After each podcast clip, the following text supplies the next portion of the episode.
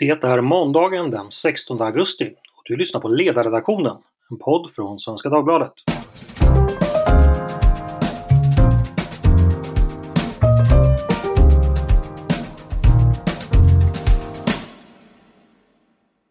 Utvecklingen i Afghanistan är som alla vet dramatisk just nu.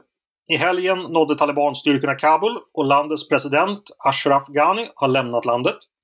På mycket, mycket kort tid, kortare än många ens hade fruktat, verkar det som den afghanska staten har fallit samman helt för talibanernas anfall. Vad händer i landet just nu? Hur kunde det här ske? Och vad kommer ske härnäst?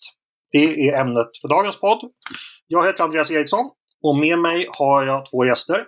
Diana Janse som är Senior Fellow vid Fri Värld med mångårig erfarenhet som diplomat från många olika länder, däribland Afghanistan. Och också tidigare utrikespolitisk rådgivare hos Moderaterna. Välkommen hit Diana! Tack så mycket! Och med mig också har jag min kollega på redaktionen, Olof Ehrenkrona. Du är också diplomat och bland annat varit ambassadör och utrikesministerns rådgivare i globaliseringsfrågor. Välkommen du också Olof! Tackar, tackar! Om vi ska börja eh, rakt in i, i smärtpunkten. Diana, jag var inne på din Facebook och läste en post du skrev i helgen. En svart dag talade du om då. Hur illa är det som håller på att ske i Afghanistan just nu?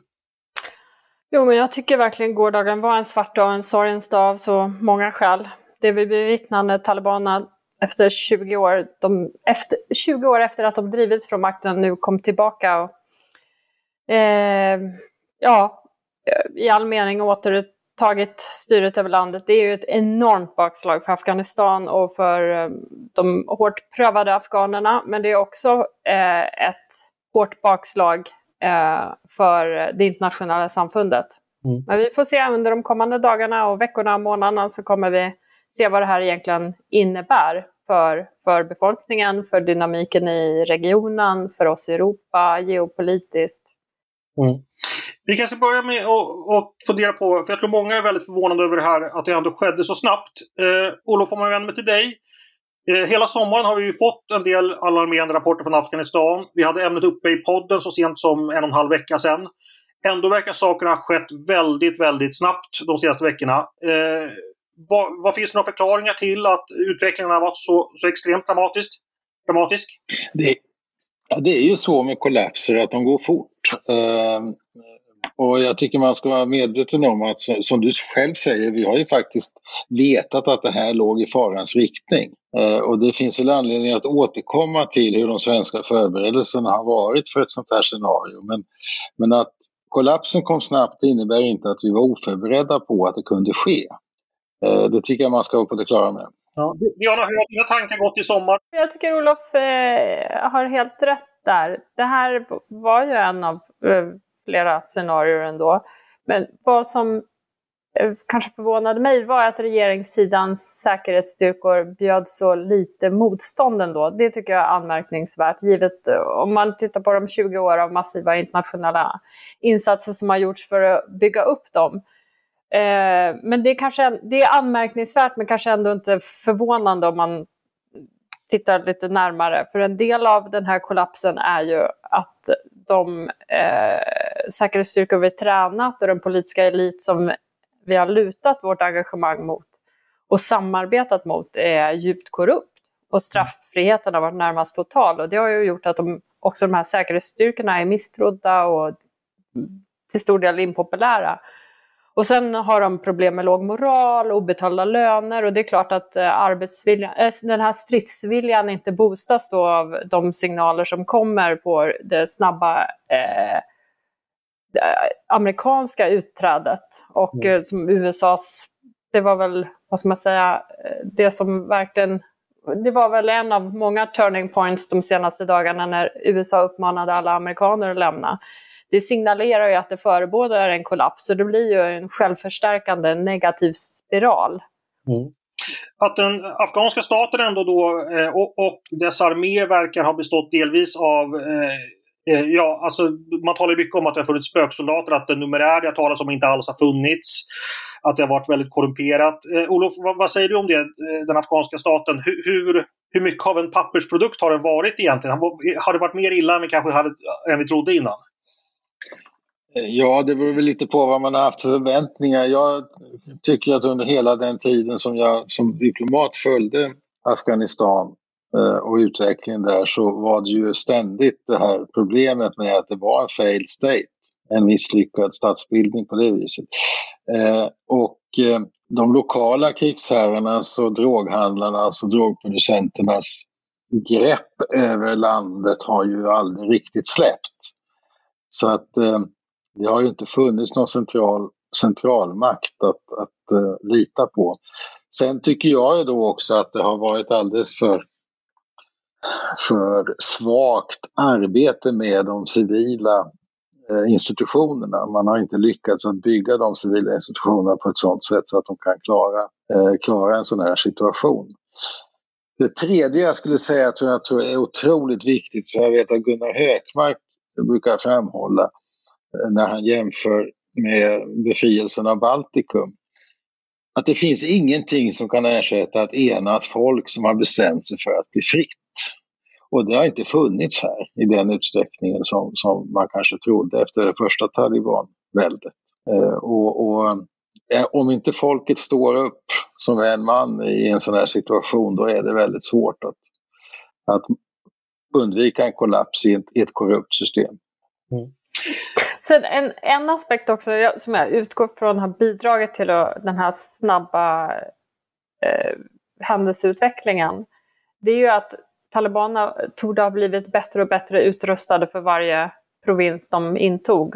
Förutom då att de får den moraliska boosten och vind i seglen och det, den eh, negativa effekter jag har på motståndssidan då. Men så, då tar de ju över vapen och fordon och kommunikationsmedel. Så den, den maktbalansen ändras ju också med varje eh, stad som faller.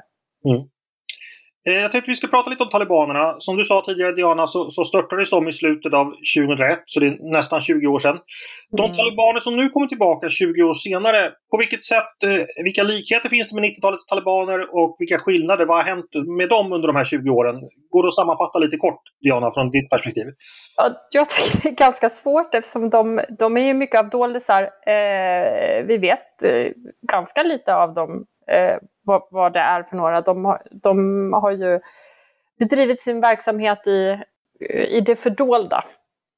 Eh, men om man tittar på det här ledarskapet nu som presenteras så är det ju arvtagare eh, av samma ledarskap som var då. Det är Mulla Omars son eh, och det är eh, Hakmat, Hakianis eh, son och så vidare. Så det är ju, och, och sen skulle jag väl också säga att det ligger i rörelsens natur att det inte var den här eh, som eh, utvecklas och eh, moderniseras. Så, men jag tycker att det, det är inte så mycket känt om dem.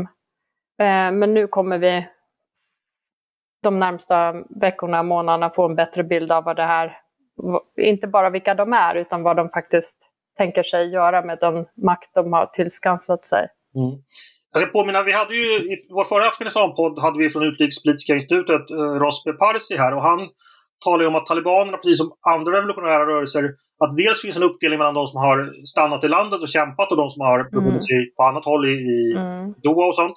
Sen att det också där finns en generationsskillnad, att nya krafter har kommit upp som ja, är uppfostrade kanske delvis i en annan situation och Mm. Eh, det kommer väl visa sig? Jo. Ja, ja det, så, så, är det säkert. Och, men var alla har befunnit sig tror jag inte man vet. Visst har eh, eh till exempel eh, så vi har ju eh, Cher Mohammed Abbas eh, Staneksai som är chef för DOA-kontoret. Han har ju uppenbarligen befunnit sig i Qatar då. Men, men eh, ja, ja eh, nej, det finns säkert de som bara ägnar dagarna åt att studera exakt vad de här talibanledarna antas tros finnas eller om de lämnar spår efter sig, i vilken utsträckning och exakt vad de står för. Jag är inte rätt person att eh, lägga ut texten om det. Jag tror att eh, jag tror också vi har, det vi vet om ledarskapet, det betyder en del, men vi har ju också eh, vi, vi, får ju se hur den här maktbalansen inom rörelsen, hur, hur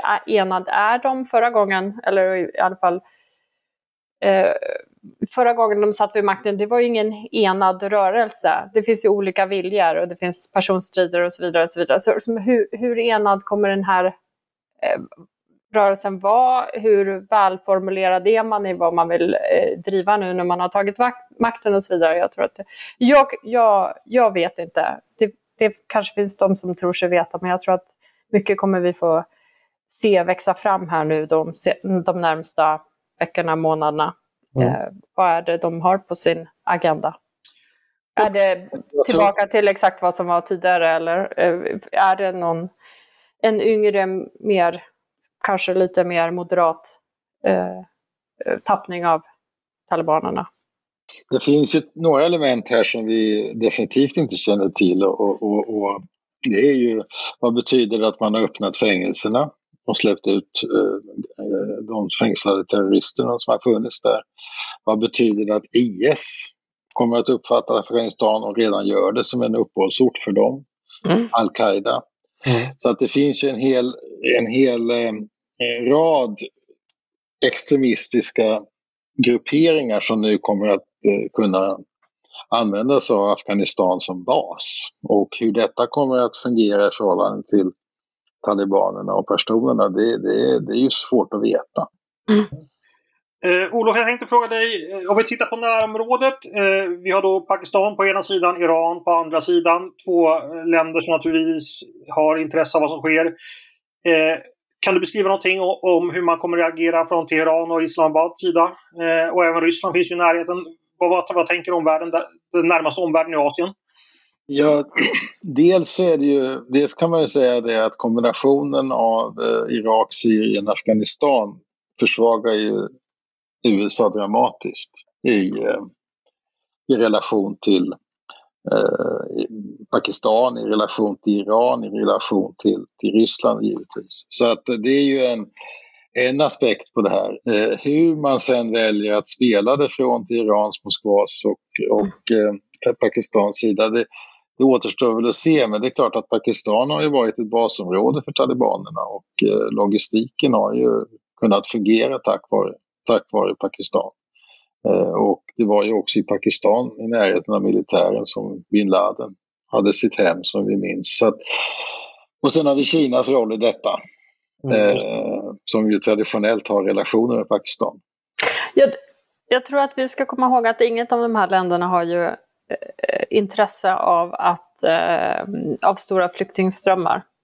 Eh, och jag tror att, eh, jag skulle gissa att både från Irans och Pakistans håll, de kommer förhålla sig väldigt pragmatiskt just för, utifrån hänsyn till sina egna intressen i, i det här. Att, att man inte vill ha stora flyktingströmmar. I Rysslands fall handlar det också om att de vill inte ha terrorism in på sin centralasiatiska bakgård.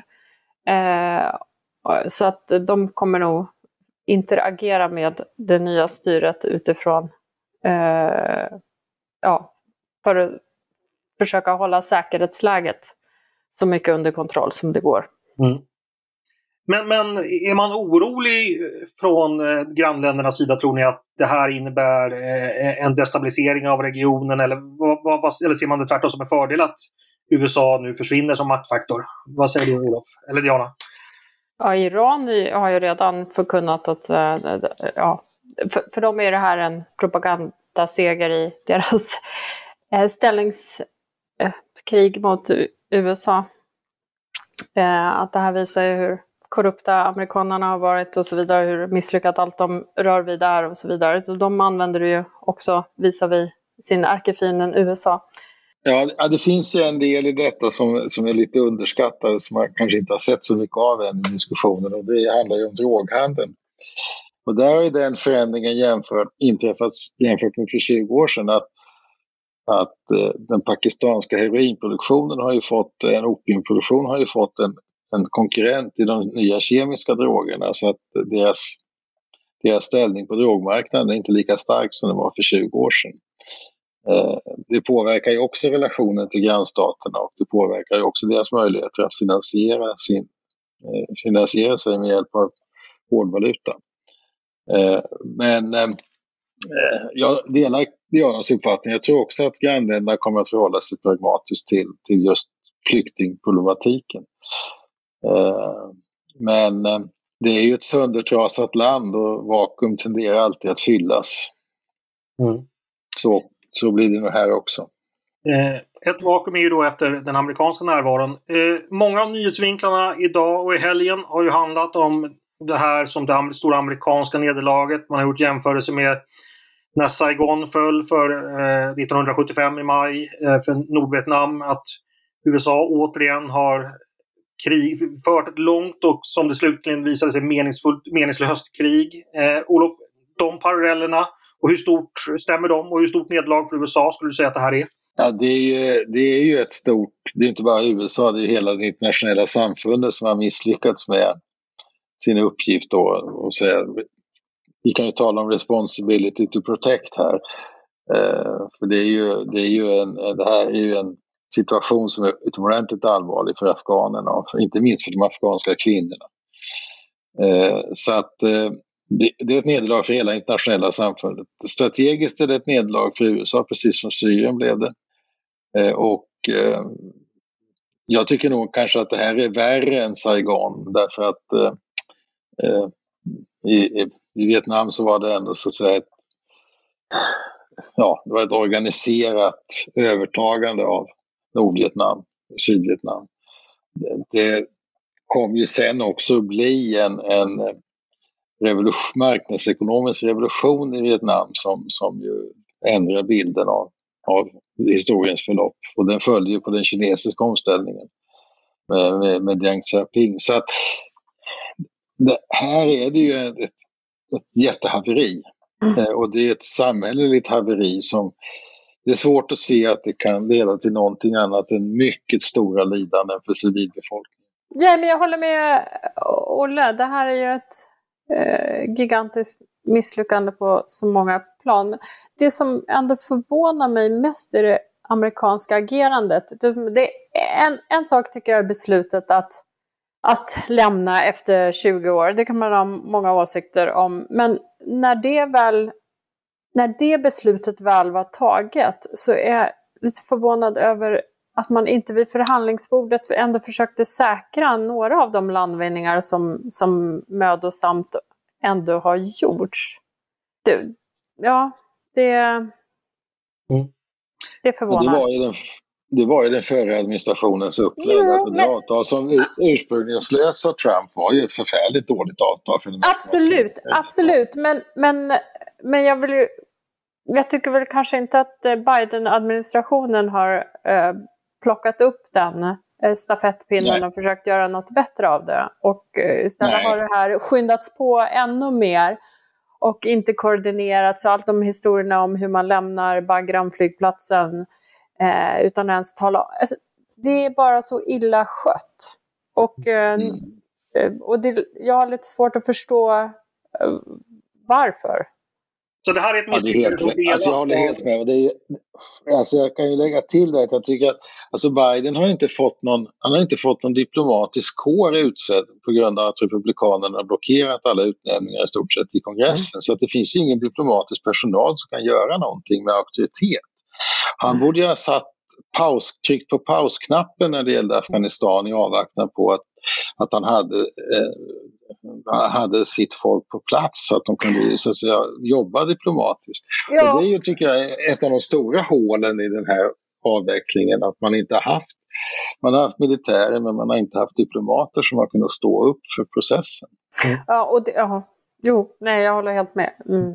Jag håller helt med. Och, och, ändå, och ändå har han valt att inte trycka på pausknappen trots att uh, det amerikanska underrättelsecommunityt ändå har Eh, signalerat att det här är fara och färde. Ja, precis. Det är, det är jätte, jag tycker det är jättekonstigt. Ansvaret för det här faller både på den tidigare och den nuvarande amerikanska administrationen. Det verkar ni i alla fall vara överens om, att de har gjort fel på, på båda ja. håll. Ja.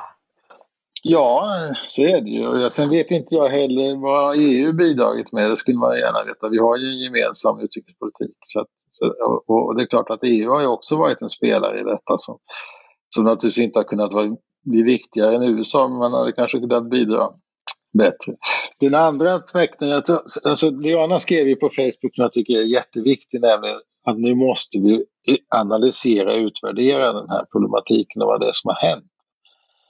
Eh, och en av de här sakerna är ju att det ligger ju ett problem i den här principen om responsibility to protect som handlar om att inte, när man går in för att skydda akut så har man i allmänhet ingen exit-strategi. Mm.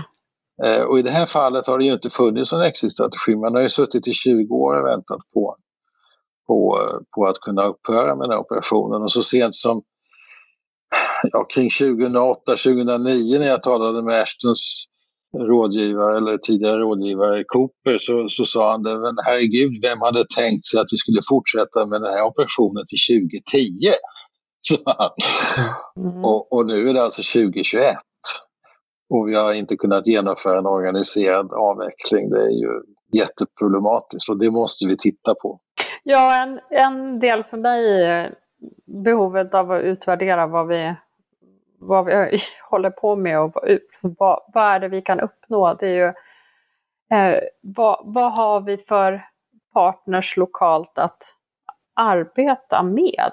Mm. Eh, och hur, för att koppla till det som du citerade Gunnar Hökmark, Olof, det här med liksom, vad, vad, vad är basen på hemmaplan? För att som jag ser det också med erfarenhet från från andra ställen och Mali senast. Det är som, ja, vi, vi kan inte rädda Mali. Vi, vi kan göra mycket. Vi kan hjälpa, vi kan stötta, vi kan träna, vi kan mentorera, vi kan finansiera. Men i slutändan är det för malierna att rädda Mali. Och på samma sätt i slutändan är det för afghanerna att eh, rädda Afghanistan och bygga upp ett, ett nytt Afghanistan. Så liksom, när vi går in då med vår ändå ganska begränsade diplomatiska och biståndsmässiga och militära verktygslåda.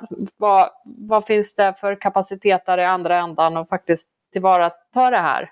Eh, och jag ser ju jätte, också väldigt stora paralleller med Georgien, ett land som är helt, helt annorlunda på massor med sätt, men där det under den tidigare presidenten Saakashvili fanns en enorm reformvilja och reformkraft och därför fantastiska resultat på kort tid med ohyggligt mycket mindre medel och också i en geopolitiskt svår situation. Det var liksom, inte för att dra några paralleller, men, jag, men min, min poäng är att eh, den, det lokala ägarskapet och drivet, hur ser det ut på plats? För jag tror att det är nyckeln till om vi kan röna någon framgång eller inte. Mm. Jag tänker ändå, insatsen i Afghanistan har ju pågått i 20 år. Redan från början fanns ju en diskussion om liksom, hur ser exit-strategin ut? Kan man ägna sig som utomstående makt åt någon slags nation building? Vad kommer krävas för inhemska krafter och så vidare? Vi har haft 20 år på oss att liksom göra den här läxan. Ändå verkar svaren kanske inte riktigt finnas där. Olof, vad, vad säger det om västvärlden och den internationella ordningens möjligheter att överhuvudtaget ägna sig åt den här typen av operationer? Är det, är det här en dödsförklaring för, för, för, den, för att ens försöka? Eller hur tänker du då? Alltså man, jag tycker att man måste ändå, alltså vi, vi gör, har gjort väldigt många bra saker i Afghanistan när det gäller skolor och kvinnors möjlighet, flickors möjlighet att gå i skolan och mödravårdscentraler och sådana saker. Det har ju varit jättebra saker. Men man måste ju också förstå att man kan inte styra ett land från en mödravårdscentral. Eh, och här har vi då vi har haft svårt att hitta politiker som är starka ledare och legitima ledare i ett samfund som är klanstyrt. Mm. Eh, och eh, just där, där tror jag att vi har eh, mycket att lära. Eh, sen har det också varit så att vi har ju petat in väldigt mycket pengar som har gått till korruption och vi har inte varit tillräckligt omsorgsfulla när det gäller att, att bekämpa korruption. Eh, det är ingen lätt sak ska sägas, men, men, men eh, eh ja, mycket av det här måste vi, det internationella samfundet, framförallt väst, titta jättenoga på. Jag, jag tycker, ja, Diana, Diana var helt rätt ute på Facebook att här, det här går inte att säga det går inte bara att tala om allting som vi har gjort som var bra, utan vi måste faktiskt titta på det som har misslyckats också. En populär sak, sätt att sammanfatta ens insatser nu för tiden, det är ju att konstatera att man har varit naiv. Det här ytterligare ett sådant tillfälle där naiviteten har präglat, eller önsketänkandet kanske har präglat planeringen allt för mycket? Vad säger du, Diana? Ja, naiv vet jag inte, men, men jag tycker att det finns en... Eh vad säger man, en disconnect mellan de högt eh, uppställda målen vi har haft och förutsättningarna på, på, marken och verktygen vi har till vårt förfogande. I alla fall. Mm. Jag tänker dock att eh, de talibanerna som senast styrde, de styrde över ett helt annat land. Eh, majoriteten av afghanerna är ju unga. De minns knappt den förra regimen. Det har ju hänt rätt mycket i världen de senaste 20 åren. Ekonomiskt, teknologiskt och så vidare. Eh, det är väl inte helt givet att det går tillbaka i exakt samma ljusspår som på 90-talet? Eller vad, vad tänker du om det, Olof? Nej, det är ju inte givet, men eh, den här islamistiska, det var som Diana sa i början, att den här islamistiska eh, kulturen är ju inte en förnyelsekultur, det är ingen moderniseringskultur. Eh, och det är ju en allvarlig belastning i, i sammanhanget.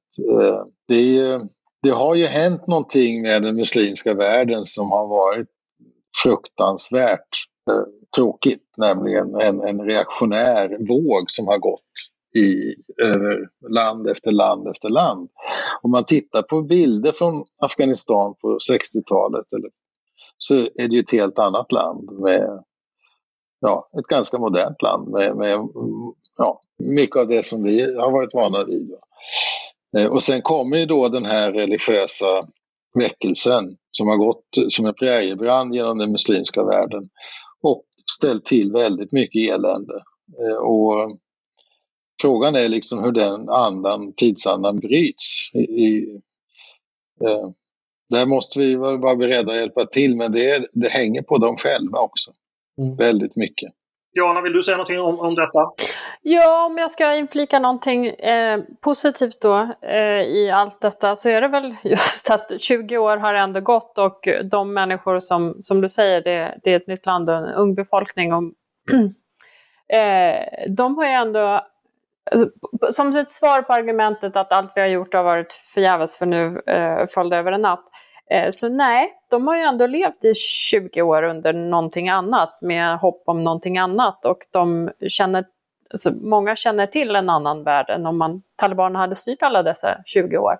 Om det hade varit alternativet. Så jag, jag tycker det, det, är både, det, är ändå, det är ändå hoppfullt. Vi har haft en någon slags medelklass eh, som har utvecklats och eh, som har haft kontakt med, eller som, ja, som känner till omvärlden, som har rest, som har eh, utbildat sig.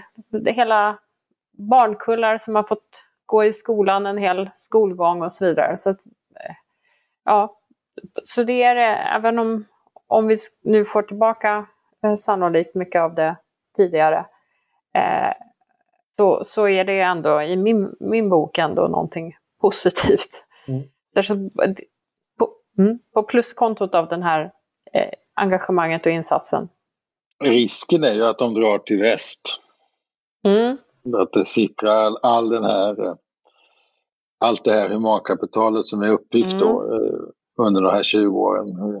Ja, upp i Washington State och Kalifornien och Texas. Och, och Absolut, men man kan också tänka sig att det finns de som kommer stanna kvar och eh, eh, på bästa sätt försöka driva utvecklingen en annan väg. Mm. Ja, om inte i Afghanistan så i närområdet. Kanske? Ja, jag vet inte, framtiden får utvisa. Det får man verkligen göra. Eh, det är ju en dramatisk utveckling just nu. Om vi bara ska avsluta med att eh, vad tycker ni man ska titta efter den närmaste tiden? Vad, vad blir avgörande för utvecklingen eh, om vi tittar närmaste dagar, veckor? Ifall ni får, vad, vad kommer ni hålla utkik efter helt enkelt? Olof, vad säger du? Ja, hur kommer man att bete sig mot afghanerna? Kommer man att börja hugga händerna av dem och piska kvinnorna och, och förbjuda musik igen? Eller, eller blir det ett annat mera eh, milt, en annan mer mild regim i den delen. Men, men hur kommer man att förhålla sig till, så att säga, till kulturmönster som inte står i överensstämmelse med fundamentalistisk islam. Det är ju, det är ju en sån här viktig faktor. Sen vad händer med de här som, terroristerna som har släppts ur fängelserna? Var, var, vart sprids de ut så att säga? Det tror jag också är en viktig sak att titta på. Och sen får vi titta på sådana saker som hur droghandeln utvecklas och, och um, hur grannstaterna beter sig. Mm. Eh, samma fråga till dig då, Diana. Vad kommer du hålla utkik efter i Nej, men absolut det som Olof säger. Vad, vad, betyder det här? Kommer skolorna nu, flickskolorna omedelbart stämmas? Kommer eh, man eh, utöva vedergällningsaktioner mot de som har jobbat för väst, västliga organisationer eller för eh, före detta regeringssoldater eller så vidare. Så, dels det, men sen också det övergripande säkerhetsläget. Kommer det stabiliseras? Eh, eller kommer det bryta ut några andra typer av interna strider? Eh, flyktingströmmar. Det är inte helt lätt att när man befinner sig mitt i stormens öga veta vart den blåser, men dramatiskt har det varit i alla fall. Eh, stort tack till Diana Janse och Olof Ehrenkrona för att ni kom och delade med er av era kloka tankar. Tack! Tackar, tackar! Och tack också till er som har lyssnat på Ledarredaktionen idag, en podd från Svenska Dagbladet. Hör gärna av er till redaktionen om ni har tankar och synpunkter på det vi har diskuterat eh, eller om ni har idéer och förslag på saker vi ska ta upp i framtiden. Det var mejla ledarsidan snabla svd.se. Dagens producent har varit Jesper Sandström. Själv heter jag Andreas Eriksson och jag hoppas att vi hörs igen snart.